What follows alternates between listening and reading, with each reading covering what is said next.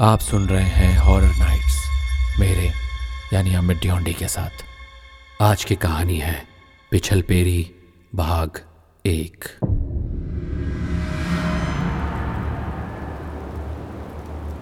आधी रात का वक्त था। तेज हवा के साथ चारों ओर भयंकर बर्फबारी हो रही थी। रात के काले साय के सन्नाटे में उस जंगल के देवदार पेड़ किसी शैतान से कम नहीं लग रहे थे। आधी रात के बाद उस जंगल का तापमान शून्य से भी नीचे चला जाता था। मगर उसी जंगल में एक व्यक्ति मोटी शॉल पहने अपने हाथ में राइफल लिए बेतहाशा भागा चला जा रहा था। भागते हुए वो अपनी राइफल से दो चार हवाई फायर भी करता जा रहा था। राइफल की गोली की आवाज़ जंगल के सन्नाटे को चीरती हुई हवा में गुम हो जा रही थी। चारों ओर जंगली भेड़िए के रोने की आवाज़ें उस जंगल के माहौल को बड़ा ही डरावना बना दे रही थी। उन आवाज़ों से बेखबर वो व्यक्ति बस दौड़े चला जा रहा था। काफ़ी दूर दौड़ने के बाद अचानक उस व्यक्ति के कदम रुक गए। उसने बड़ी फुर्ती से पीछे की ओर पलट कर देखा और आसपास का माहौल भापने की कोशिश की। मगर उसे भयानक पेड़ों और बर्फ़ के अलावा कुछ भी नज़र नहीं आया। हाड़ कपा देने वाली ठंड में उसके शरीर में पसीने की धाराएँ बह रही थी। पसीना पहुँचते हुए उस व्यक्ति ने एक लंबी गहरी सांस लेने की कोशिश की ही थी कि तभी उसकी निगाह अपने से कुछ दूरी पर एक बेहद पुराने, लंबे और घने पेड़ पर चली गई। सामने का मंजर देखकर उसकी आँखें दहशत और खौफ से फटी की फटी रह गई। अचानक उसे अपने शरीर का खून जमता हुआ महसूस हुआ। उसने देखा कि उसके ठीक सामने उस घने पेड़ के पास कोई खड़ा था, जिसकी लंबाई उस घने और लंबे पेड़ के बराबर ही थी। उसकी भयानक आँखें बड़े ही अजीब अंदाज में चमक रही थी। उन आँखों का रंग बिल्कुल खून जैसा लाल था। उस भयानक बला को देखकर उस व्यक्ति का चेहरा दहशत से पीला पड़ गया। उसे अपनी सांस हलक में अटकती हुई महसूस हुई।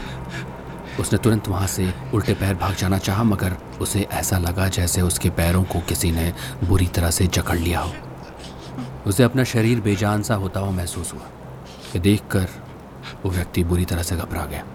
और कप कपाता हुआ उन आँखों की ओर देखकर बोला, कौन हो तुम?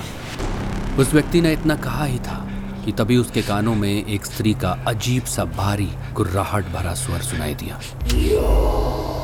जिसे सुनकर उसका रोम रोम डर से सिर उठा। कुछ ही पलों में उस व्यक्ति का शरीर बहुत तेज़ी के साथ हवा में उड़ गया।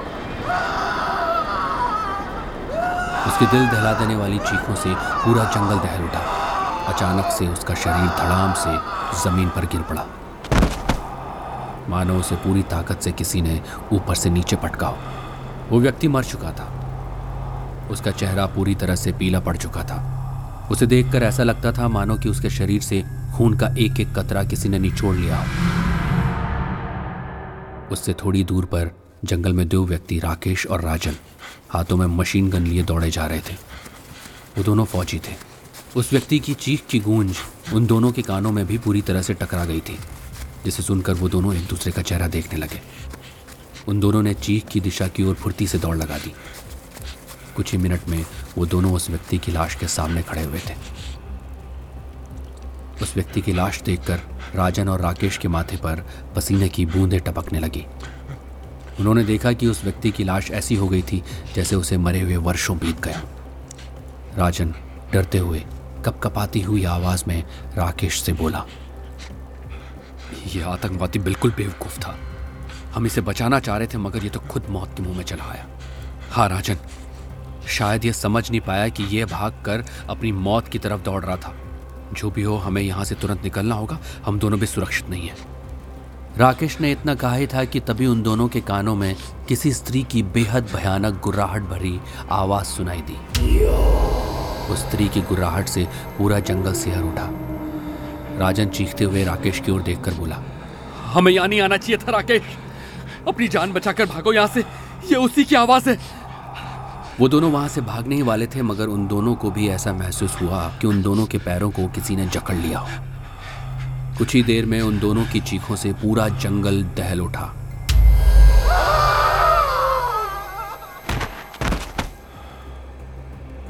कुछ ही पलों में उन दोनों की लाश भी उसी आतंकवादी के पास पड़ी हुई थी। दोनों के चेहरे बिल्कुल उसी आतंकवादी की तरह हो गए थे। मानो उनके शरीर से किसी ने खून का एक एक कतरा निचोड़ लिया हो। अब पूरे जंगल में सिर्फ़ तेज हवाओं और सन्नाटे का राज कायम था।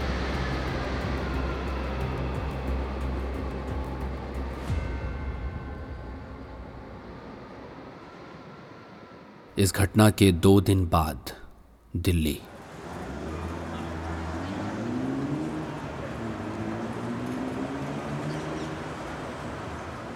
अर्जुन बहुत खुशी खुशी शाम के वक्त अपने घर में आया। घर आते ही सबसे पहले वो किचन में चला गया, जहाँ उसकी पत्नी डिनर बना रही थी। उसकी दस साल की बेटी विनी अपने दादा दादी के साथ टीवी देखने में व्यस्त थी। आते ही अर्जुन ने अपनी पत्नी निधि को पीछे से पकड़ लिया। अर्जुन की इस हरकत पर निधि बुरी तरह से घबरा कर बोली, ये क्या क्या कर रहे हो? अंदर माँ और पिताजी विनी के साथ टीवी देख रहे हैं। माँ अभी अभी किचन से गई है और पिताजी खाने का वेट कर रहे हैं। उन्होंने देख लिया तो क्या होगा? छो, छोड़ो मुझे। निधि की बात सुनकर अर्जुन हँसते हुए बोला अरे क्या होगा यार? पिताजी को भी अपनी जवानी के रोमांटिक दिन याद आ जाएँगे और क्या होगा?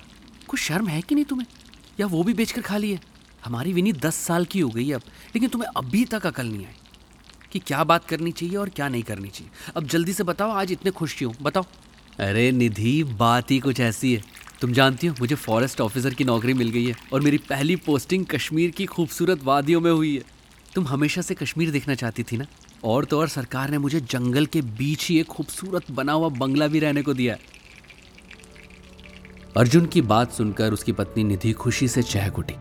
उसे अभी भी यकीन नहीं आ रहा था कि अर्जुन ने उसे जो कुछ बताया था, वो सच बताया था। निधि भागी भागी खुशी से अपने सास ससुर के पास चली गई और उसने एक ही सांस में अर्जुन के द्वारा बताई हुई खुशखबरी सबको बता दी। अर्जुन की नौकरी की बात सुनकर उसके माँ और पिताजी बेहद खुश हो गए।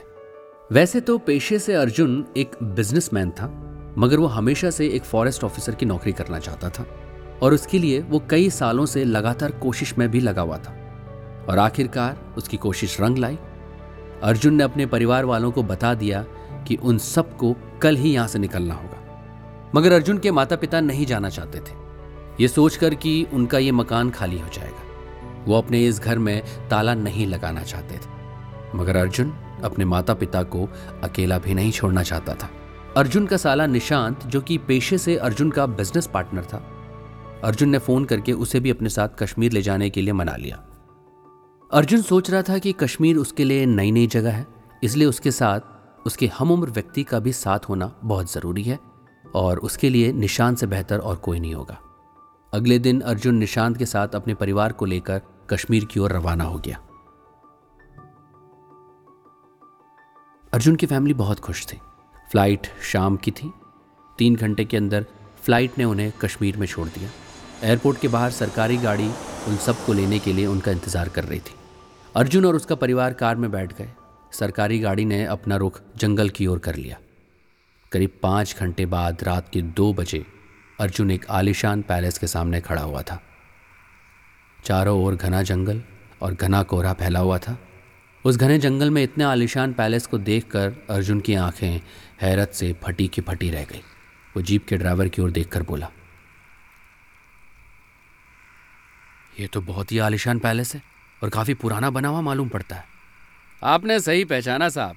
कहते हैं इस पैलेस को बहुत साल पहले एक अंग्रेज़ अफसर ने बनवाया था। वो जंगलों में ही रहना पसंद करता था। आज़ादी के बाद फिर इस पर भारतीय सरकार का कब्ज़ा हो गया और तब से लेकर आज तक ये सिर्फ़ फॉरेस्ट ऑफिसर का गेस्ट हाउस बना हुआ है। आइए, मैं आपको आपके कमरे दिखा देता हूँ। ड्राइवर ने यह बात बोली थी कि जंगल में अजीबोगरीब आवाज़ें आनी शुरू हो गई। उन आवाज़ों को सुनकर पता नहीं क्यों निधि के रोंगटे खड़े हो गए। उसने डरते हुए अर्जुन की ओर देखकर कहा ये आवाज़ें कैसी हैं, अर्जुन? अरे भाई, चारों ओर घना जंगल है। जंगल में सब जंगली जानवर एक साथ रोते हैं तो उनकी आवाज़ें ऐसी ही मालूम पड़ती हैं। टेंशन मत लो तुम। मगर अर्जुन ने देखा कि उन आवाज़ों को सुनकर ड्राइवर का चेहरा डर से पीला पड़ गया था। अर्जुन ने ड्राइवर की ओर देखकर कहा, क्या हुआ भाई? इतनी ठंड में तुम्हें पसीने क्यों आ रहे हैं? मगर ड्राइवर ने अर्जुन की बात का कोई जवाब नहीं दिया। उसने जल्दी से अर्जुन की ओर देखकर कहा साहब आप आप लोग अंदर आइए। वो क्या है ना कि रात के समय कभी कभी जंगली जानवर इस पैलेस के आसपास भी आ जाते हैं। चलिए चलिए अंदर चलिए। इतना कहकर वो बड़ी फुर्ती से उस पैलेस के अंदर घुस गया। अर्जुन और उसका परिवार उस ड्राइवर के पीछे पीछे धीरे धीरे कदमों से उस पैलेस के अंदर चला गया।